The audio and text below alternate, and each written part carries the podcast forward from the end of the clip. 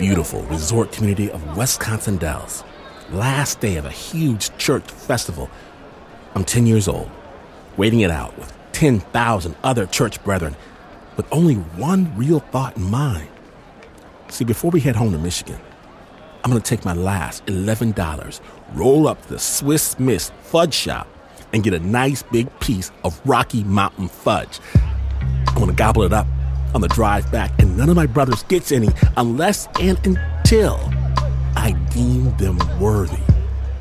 Just got to make it through these services. Got to stay awake. You know what? Maybe I won't get Rocky Road.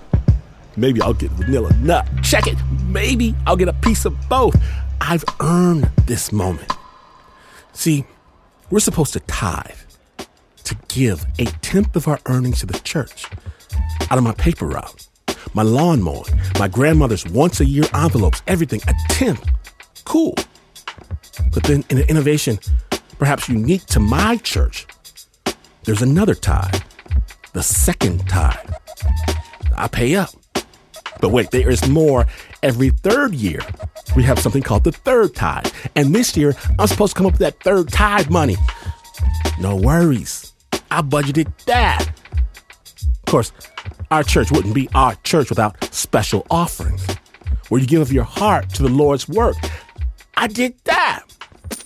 Put it in their special envelope, Jack. Watch the deacon carry it away. First, second, third tithe, special offerings, everything. So I am paid in full. I'm right with the Lord, and I have $11 of holy fudge money left.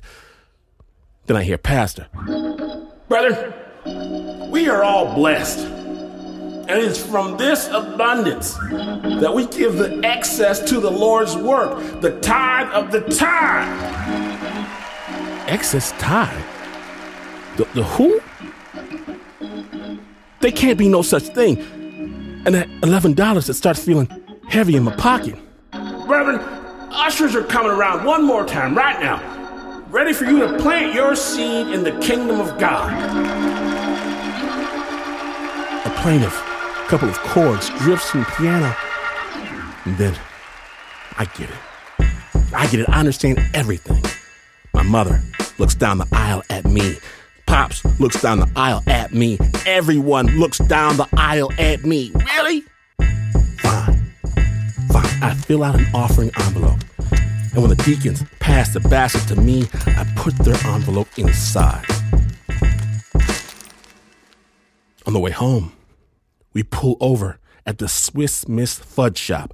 I run out and buy exactly $11 worth of delicious fudge. See, sure. I put my offering envelope in the basket and I packed it full of the most important thing my prayers for peace, love, and goodwill towards men.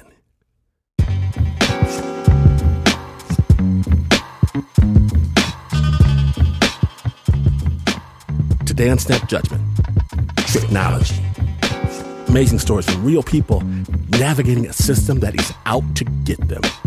My name is Glynn Washington. Always remember to go for the Sampler Fudge Pack. Best bang for the buck when you're listening to Snap Judgment.